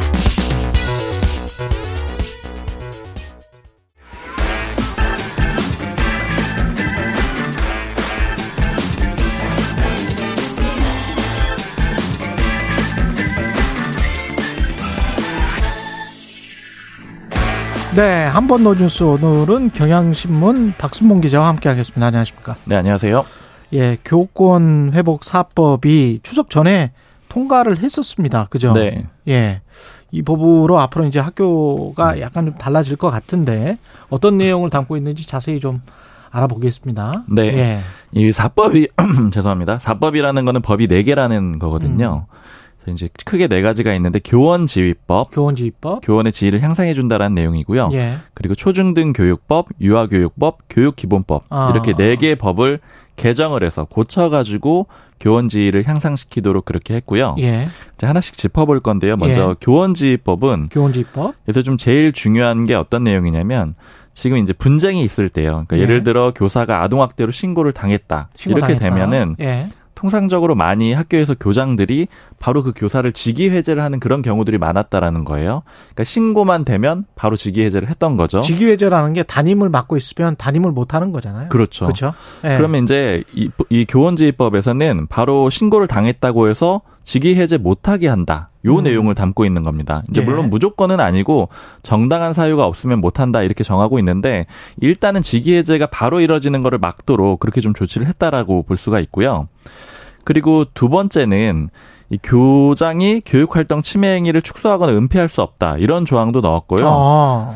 이게 이제 아직은 이제 좀 상징적인 내용인데 이런 의무가 부과되기 때문에 향후에 이제 어떤 법적 다툼이 있거나 이럴 때는 영향을 줄 수가 있습니다. 예. 그리고 세 번째로는 교육감은 교원을 소송해서 보호하기 위해서 공제 사업할 수 있다. 아. 공제 사업할 수 있다. 이 내용을 넣는데 예. 이제 이렇게 되면은 소송이 걸렸을 때 어떤 재원을 마련을 미리 해둘 수 있는 그런 상황이 될 수가 있고요. 이것도 안 해놨었어요? 그렇죠. 그러니까 일종의 이제 안, 해, 안 해놓은 게더 그러니까 일괄적으로는 안 돼 있었어요. 예. 일부는 돼 있었는데 그리고 이제 가입하는 가입하는 경우도 좀 적고 음. 그 다음에 그 지원해주는 액수도 좀 적었거든요. 예. 이제 그런 것들을 넓히게 되고 일괄 지원을 하게 됩니다. 그러니까 이렇게 되면은 일종의 보험이 일괄적으로 마련이 된다 이렇게 좀 볼 수가 있는 거고요. 예. 그래서 이제 이 첫 번째 법은 방금 설명드린 내용은 전체적으로는 좀 사후 대응에 주로 초점이 있다라고 볼 수가 있어요. 그러니까 신고 당했을 때 직위 해제 안 되게 해주고 소송 비용 지원해주고 요런 이제 큰 내용으로 좀 이해를 하시면 될 것 같아요. 그렇군요. 그 사전에 뭐 교권을 보호해 줄 수 있는 내용도 지금 들어가 있죠? 그렇죠. 예. 그게 초중등 교육법 개정안하고 유아교육법 개정안인데요. 아. 이두 법에 들어있는 내용 중에 일단은 첫 번째로 또 중요한 게 정당하게 지도를 한 거면은 아동 학대는 아니다 이렇게 규정을 한 내용이 있어요. 예. 그러니까 어제 법을 좀 찾아봤거든요. 이제 보통 법을 찾아보면은 처음에 담겨 있는 내용이 제한 이유예요. 그러니까 음. 어떤 의원이 이 법을 만들 때왜 만들었는지에 대해서 설명을 하고 있는데 악의적 민원과 고소를 남발하는 사례를 막기 위해서다 이렇게 취지를 써놨더라고요. 이제 그 목적으로 아동 학대가 아니다라고 규정을 하면은 그러니까 그 정당하게 지도한 거면 아동 학대가 아니다 이렇게 규정을 하게 되면은 그러면 이제 예를 들어서 이런 상황들이 있어요. 그러니까 최근에 많이 문제가 됐던 게 학생들 자는데도 못 깨운다라고 그러잖아요. 음. 그러니까 자는데 깨우면 그 과정에서 학생들이랑 이제 분쟁이 생기게 되는데 예. 뭐 학생이나 학부모가 뭐 이제 일부 이제 손으로 이렇게 흔들어 깨웠거나 아니면 이런 과정에서 이런 거 아동학대 아니냐 이렇게 신고를 하는 경우가 있었다라는 거예요. 음. 근데 이제 이거 자체를 아예 아동학대가 아니다 이렇게 규정을 했기 때문에 향후에는 이런 분쟁을 좀 줄여줄 수가 있는 겁니다. 예. 그리고 또 하나 이 법에서 중요한 게 그 교사들 휴대폰으로 직접 전화 걸어가지고 민원 그렇죠. 넣는 경우도 많고 뭐 예. 카톡 보내고 문자 보내고 이런 경우들 많잖아요. 예. 여기서 넣은 내용이 교원의 개인 정보를 원천적으로 보호할 수 있도록 그렇게 규정을 했습니다. 그러니까 이렇게 되면은 이제 개인 번호가 아니라 교무실 대표 번호로 전화를 이제 하도록 돼 있고요. 그리고 일반적인 그런 민원 처리 같은 거는 앱을 활용하도록 그렇게 바뀌게 됩니다. 그리고 지금 분위기도 벌써 많이 바뀌고 있다라고 하는데 예. 교사랑 학부모 이렇게 같이 있는 카톡방들이 많이 운영이 되고 있었다 그래요. 그렇 그렇다더라고요. 네, 예. 여기에서 이제 민원 같은 거 바로 바로 넣고 이렇게 할 수가 있었는데 예. 요런 카톡방 없애도록 바뀌었고요. 예. 그리고 또 학교에서 보면은 3월하고 9월에 교사가 의무 상담을 했었거든요. 그러니까 음. 이 기간 동안에는 무조건 상담을 하게 돼 있었는데 이것도 수시 상담으로 좀 전환을 했습니다. 그러니까 의무적으로 보는 기간도 좀 줄여주고 그 다음에 교사들 부담을 좀 줄여주겠다 이런 취지로 좀 전환이 되고 있어요. 학부모의 역할도 상당히 중요할 것 같습니다. 교권보호에 위해서는 맞아요. 예. 이게 저도 좀 의미 있게 봤던 게 이 마지막 법 아까 설명드린 것 중에 교육기본법 개정안에 요 내용이 들어 있는데 그간에는 이제 학교나 교사 이런 사람들의 의무는 규정이 돼 있었는데 학부모의 의무는 법에 안 들어 있었다 그래요. 그래서 이제 아예 그런 아, 내용들이 아, 없었던 거예요. 그래서 이번에 예. 요 개정을 하면서 신설한 조항이 그 부모의 의무를 넣은 겁니다. 이렇게 넣었는데 부모 등 보호자는 교원과 학교가 전문적인 판단으로 학생을 교육 지도할 수 있도록 협조하고 존중하여야 된다. 그러니까 이 조항이 없었습니다. 이게 당연한 건데 사실은. 그렇죠. 당연히 예. 부모의 역할이 중요하다라고 생각하는데 법에 이런 내용이 없었고, 예. 그래서 이제 이 조항이 신설이 됐는데 이건 그래도 들어보면 다소 좀 추상적일 수는 있지만, 음. 그러나 향후에 법적인 분쟁이 생겼을 때 이 부모의 역할을 따져볼 때 그런 음. 근거 조항으로 활용이 될 수가 있는 거예요. 그러니까 자녀 또는 아동이 바른 인성을 가지고 건강하게 성장하도록 교육할 권리와 책임, 교육에 관하여 학교의 의견을 제시할 수 있으며 학교는 그 의견을 존중하여야 함은 규정하고 있지만 보호자의 학교에 대한 의무가 규정되어 있지 않았던 거네요. 네, 요게 예. 이제 방금 말씀해 주신 내용이 제한 이유에 들어 있습니다. 그간에는 음. 그 보호자의 의무가 없었다. 그래서 이번에 신설을 했다. 이런 내용이에요.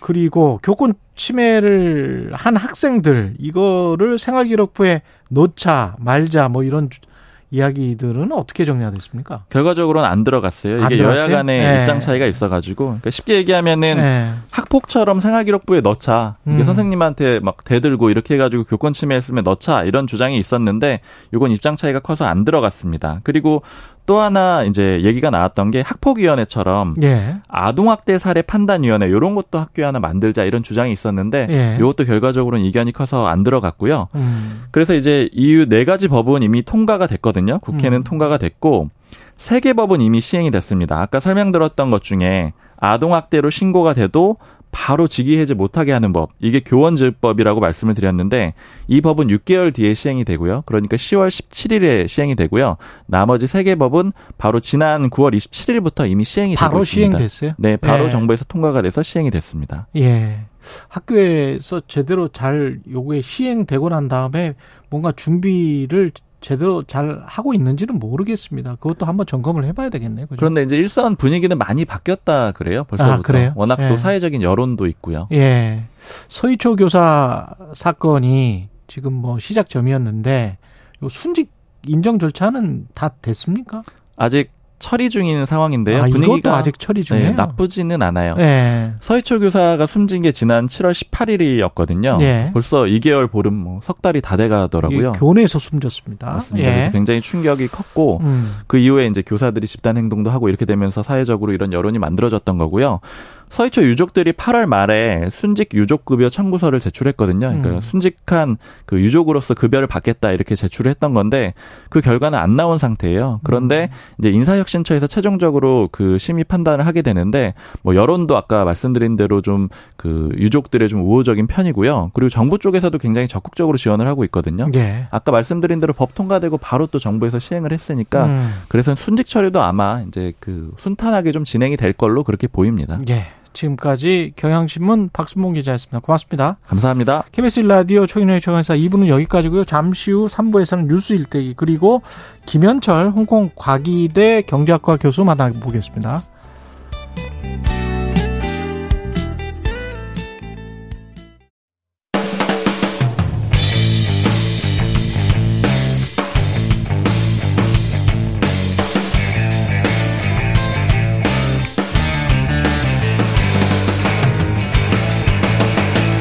최경영의 최강 시사.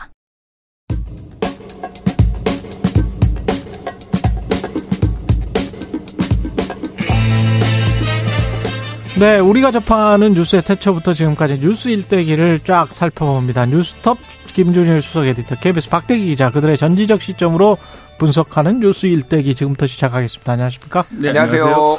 예, 오늘은 대중교통 요금 인상을 계기로 보는 대중교통 요금 일대기. 음. 예. 웃을 일은 아니고 좋아할 일도 아닌 것 같습니다. 네. 예. 저도 이제 그 버스 탈 때마다 네. 원래 1,200원에서 1,500원으로 바뀌었잖아요. 예. 그때 참 묵직하더라고요. 1,500원은.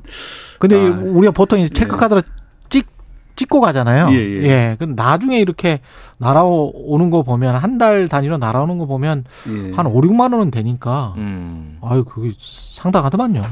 예. 별로 안 이용하시는 분들이 5, 6만 원이고 예. 많이 이용하시고 조금 이제 장거리 하시는 분들은 거의 10만 원 가까이 나옵니다. 예. 근데 제가 지금 전기차를 타는데 음. 6만 원 그 전에 지하철 탔었을 때는 한 6만 원 조금 안 나왔거든요.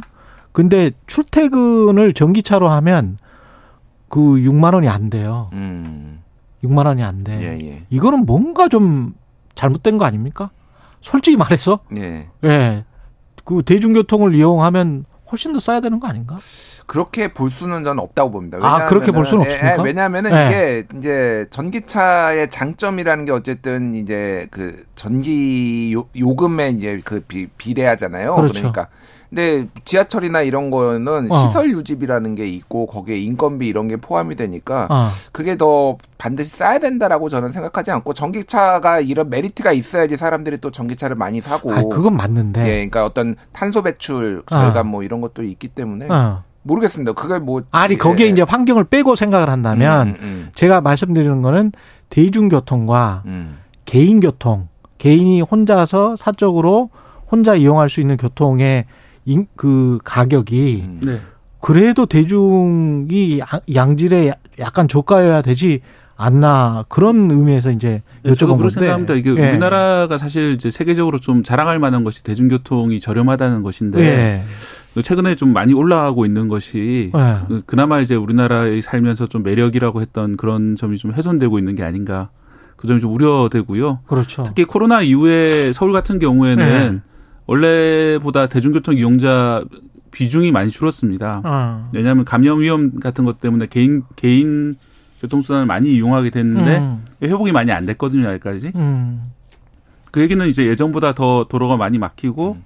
더 많은 이제 에너지를 출퇴근할 때 쓰고 있다는 것이죠. 예. 아무리 전기차가 좋다고 하더라도 에너지 차원에서는 그 대중교통 특히 이제 지하철을 따라갈 수가 없는 그런 상황입니다. 그러니까요. 네. 그 근데 일단은 택시 기본 요금도 그때 올렸었고 네. 그 다음에 8월 버스 요금 오른 상황에서 지금 지하철 요금 올린다는 거잖아요. 그렇죠. 네, 그러니까. 예, 8월 달에 버스 요금이 이제 1,200원에서 1,500원으로 기본 요금이 올랐고요. 1,500원 됐고요. 그러니까 지금 이제 격차가 있는 거죠. 지하철하고. 그러니까 그렇죠. 지금 기본 요금은 이제 어, 내일 모레부터 1,250원에서 1,400원으로. 그래도 아. 버스보다는 100원 싸요. 예. 네, 지하철이 어쨌든 음. 근데 이게 환승이라는 제도가 있기 때문에 이걸 대충 맞춰 줘야 돼요. 사실 올리려면은 그러네. 비슷하게 예. 맞춰 줘야 되는 거고 아까 얘기 말씀하셨던 아시다시피 뭐 택시 요금도 이미 3,800원 기본 요금이 그렇죠. 4,800원으로 올랐습니다. 그래서 예. 근데 사실 이것도 싸요. 다른 나라에 비하면은 한국이 이 비슷한 경제 규모의 에, 비교를 하면은 한국이 아직도 싼 편인데 그 말도 맞죠. 예, 예. 그것도 맞아요. 근데 예, 그 이제 맞죠. 이게 예. 기본적으로 이렇게 싼게 음. 이게 대규모 적자를 감수하고서라도 이렇게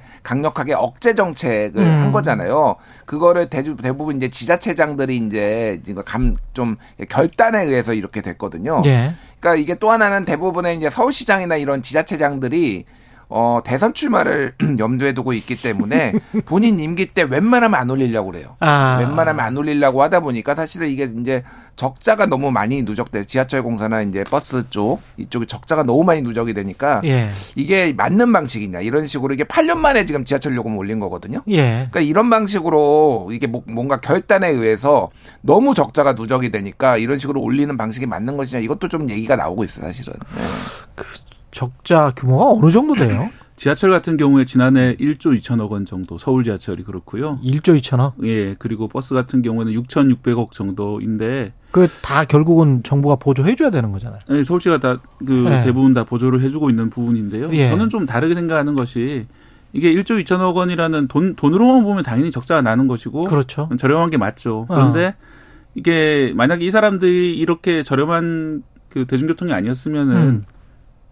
자가용을 더 많이 이용을 했고 더 많은 도로 혼잡을 만들고 더 많은 이제 미세먼지라든지 아. 탄소 배출을 올릴 걸 생각한다면은 그거는 어떻게 보면은 적극적으로 그 부담해줘야 될 비용이 아닌가 음. 저는 그런 생각을 그, 하고요. 그런 측면으로도 맞네. 네. 그 말도 맞습니다. 예. 그다음에 이제 특히 요금이 싸다고 아까 말씀드렸는데 음. 사실 광역버스 이용하시는 분들한테는 좀 약간 화가 날 만한 이야기가 맞아, 맞아, 있습니다. 맞아. 광역버스는 비싸. 예, 지금 2,300원이었는데 3,000원으로 올랐거든요. 하루에 3,000원이면 왔다 갔다 하면 6,000원이잖아요. 그럼 6, 20이 12만 원이야. 음. 네, 20일 출근 기준으로 12만 20일, 원이 20일 예, 출근하면 12만 원이기 때문에 예. 상당히 좀 많이 올랐습니다. 이제 그렇죠. 뭐 더 이상 싸다고 말하기 어려운 그런 상황이 됐습니다. 12만 원이면은 휴대폰 최고 요금보다도 더 네.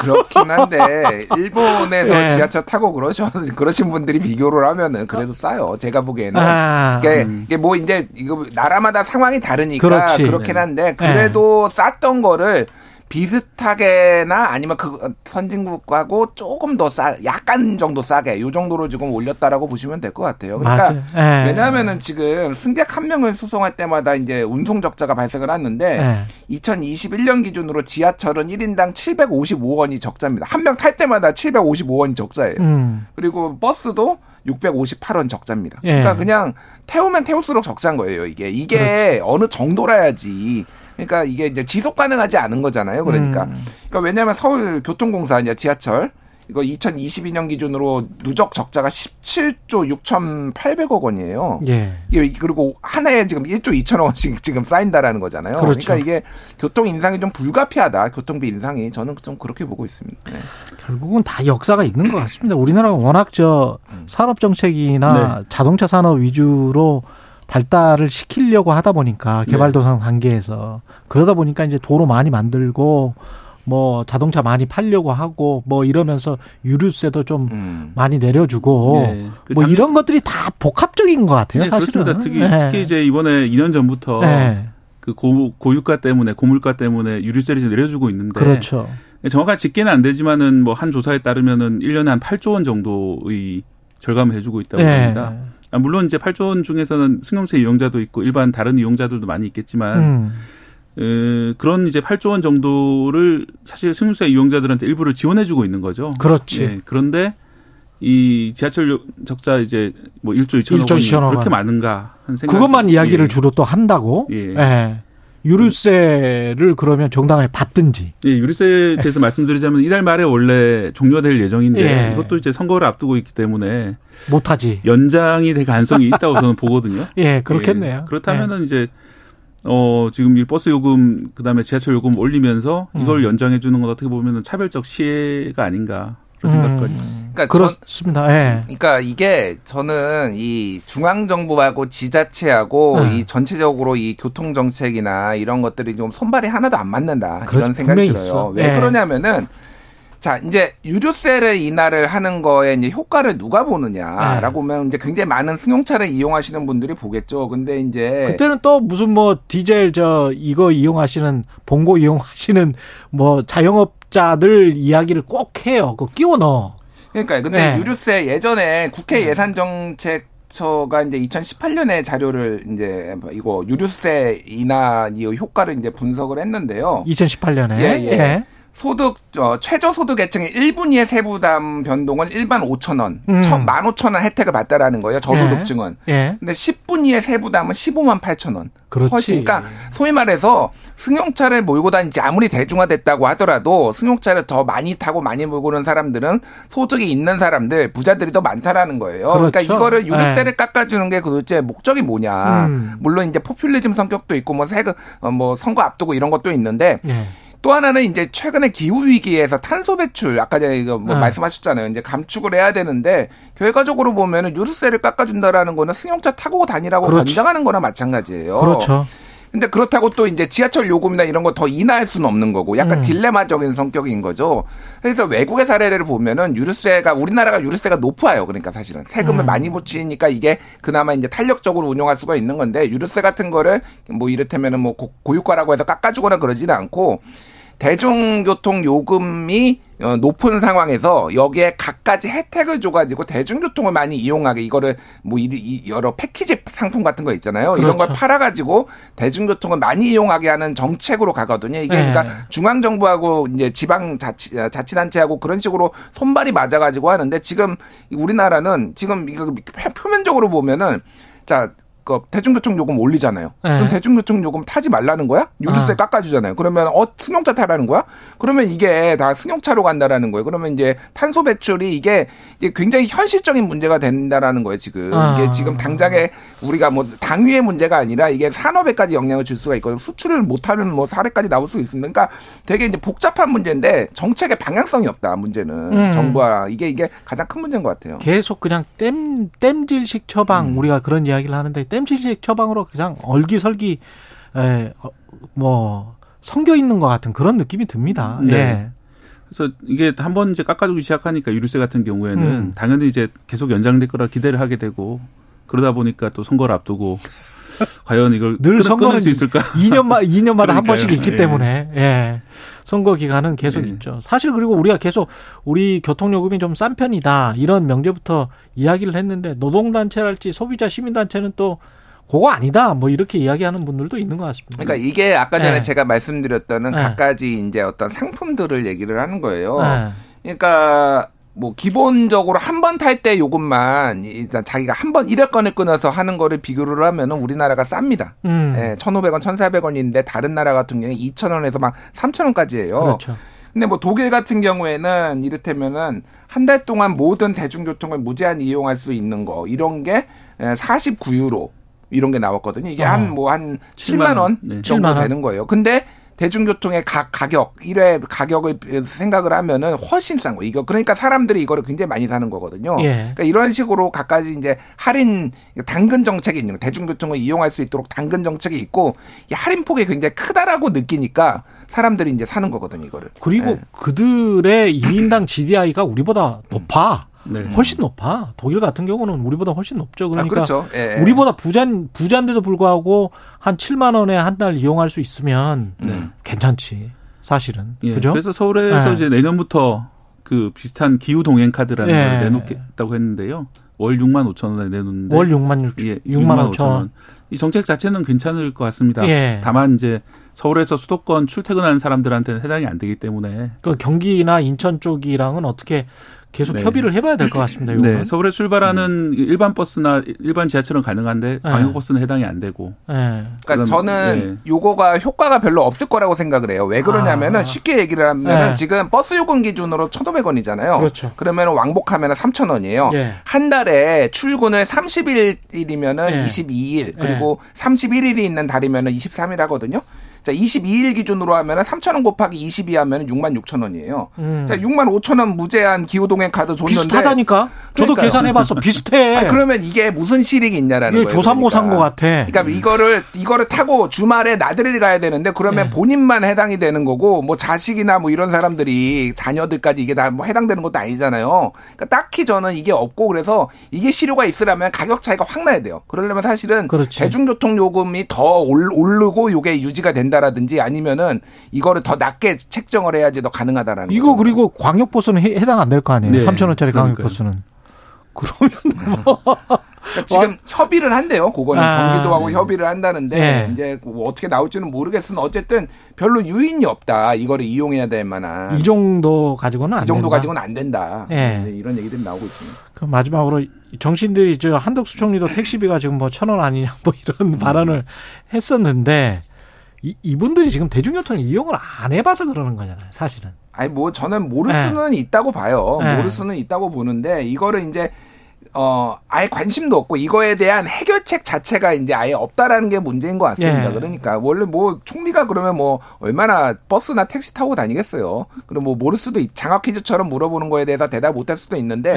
그러니까 지금 아까 전에 말씀드렸듯이 중앙 정부와 지방 정부와 뭐 지자체와 이런 게 손발이 하나도 안 맞아요. 지금 음. 우리의 교통 정책이나 이런 것들이 조금 큰 틀에서 음. 기후 위기 탄소 배출도 좀 절감하고 사람들이 저소득층이 주로 혜택을 볼 수 있게 이게 플랜을 짜야 되는데 진짜 땜질 식으로 이렇게 하는 것에 예. 대해서 조금 뭐 조금 경각심을 가지고 좀 대책을 마련해야 될 것 같습니다. 박대 기자는 네. 한 총리가 이제 네.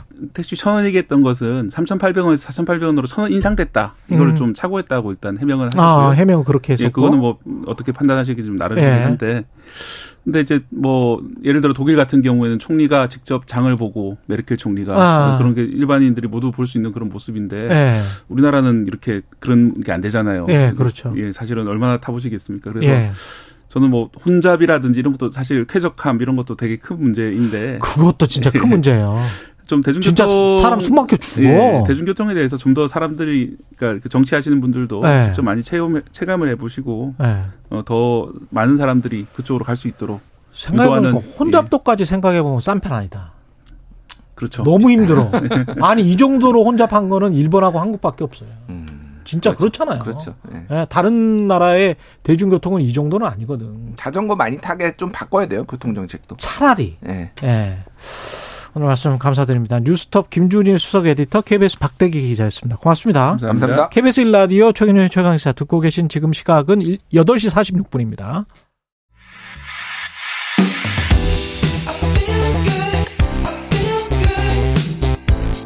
세상에 이익이 되는 방송 최경영의 최강 시사. 네, 긴 연휴가 끝나고 풍성한 추석 보내셨죠? 근데 아직도 이제 우리 사회 곳곳에는 풍성한 추석이 아니고 연휴 내내 힘들고 아프고 어 좀 외롭고 슬픈 시간을 보낸 사람들도 많은 것 같습니다. 왜 누구는 행복하고 누구는 그렇지 못한 걸까?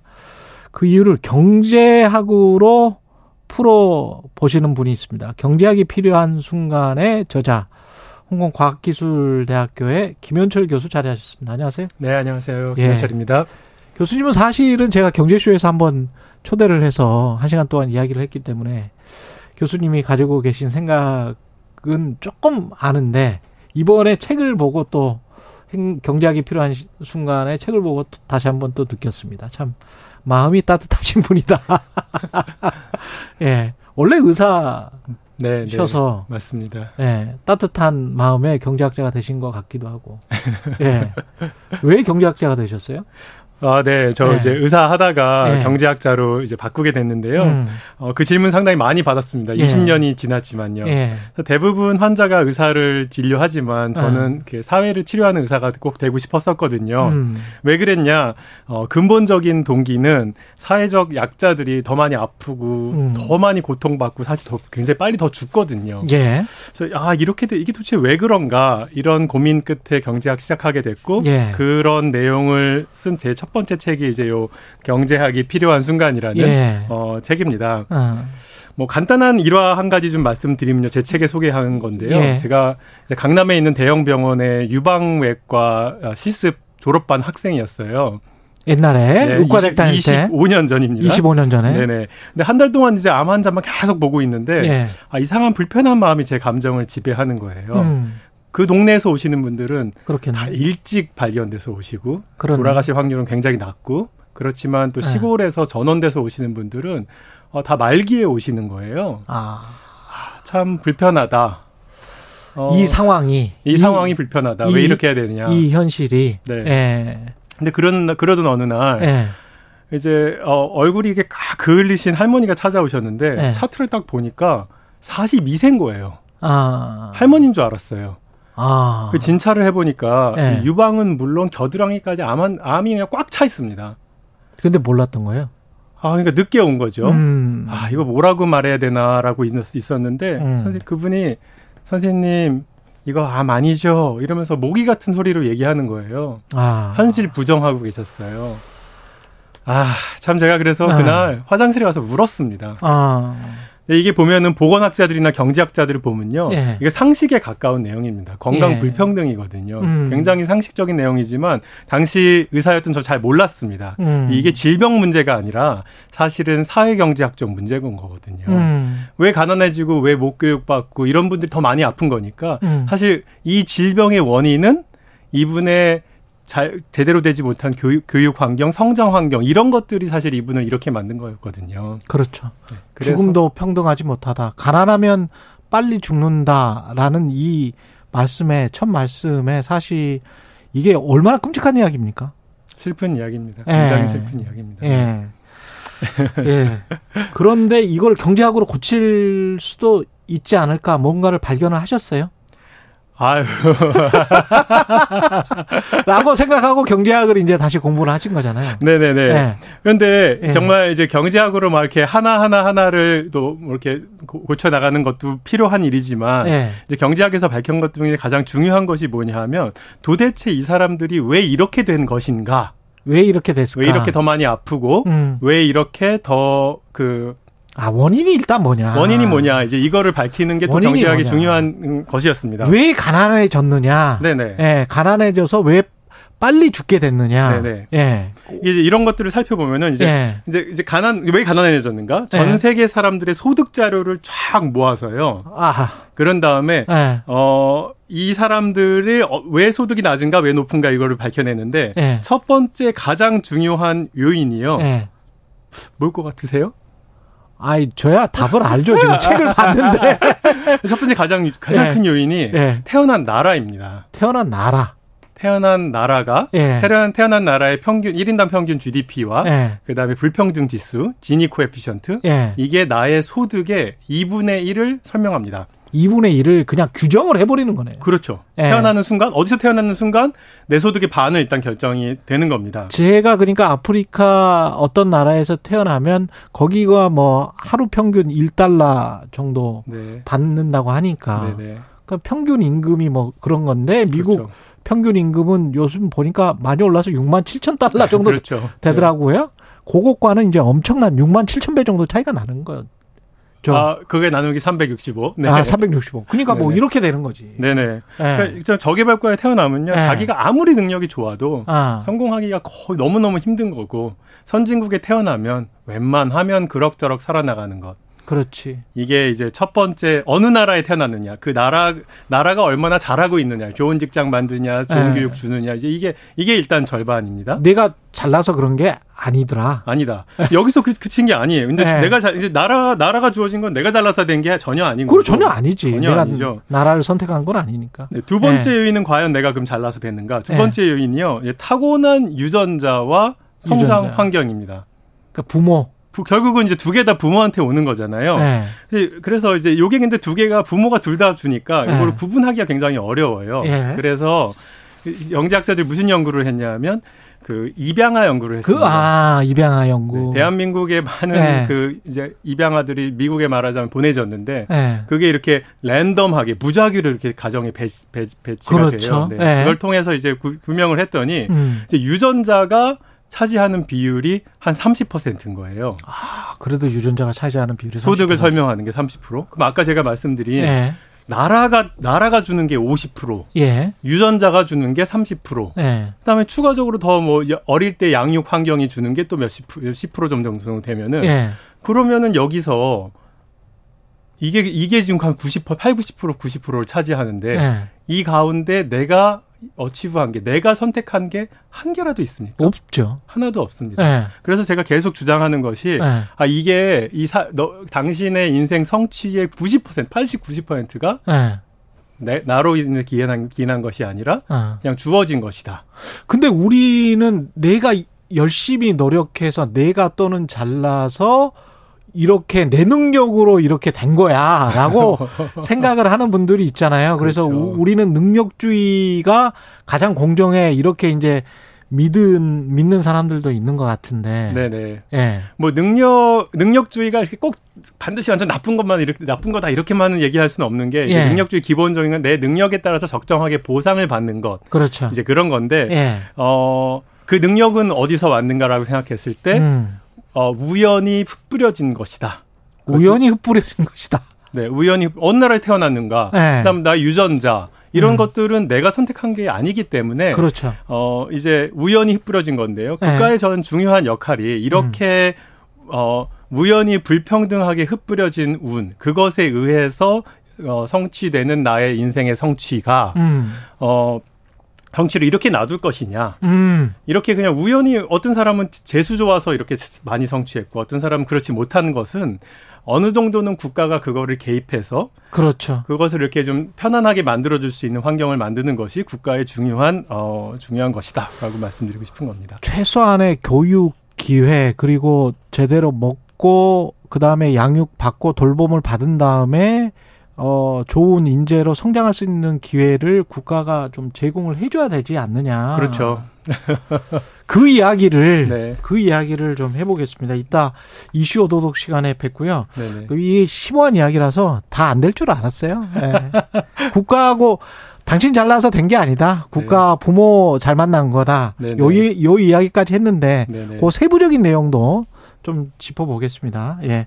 김현철 홍콩 과학기술대학교 경제학과 교수시고요. 이따 이슈 도독에서 다시 뵙겠습니다. 고맙습니다. 아, 감사합니다. 예. 10월 4일 수요일 KBS 일라디오 최경련의 최강시사였습니다. 고맙습니다.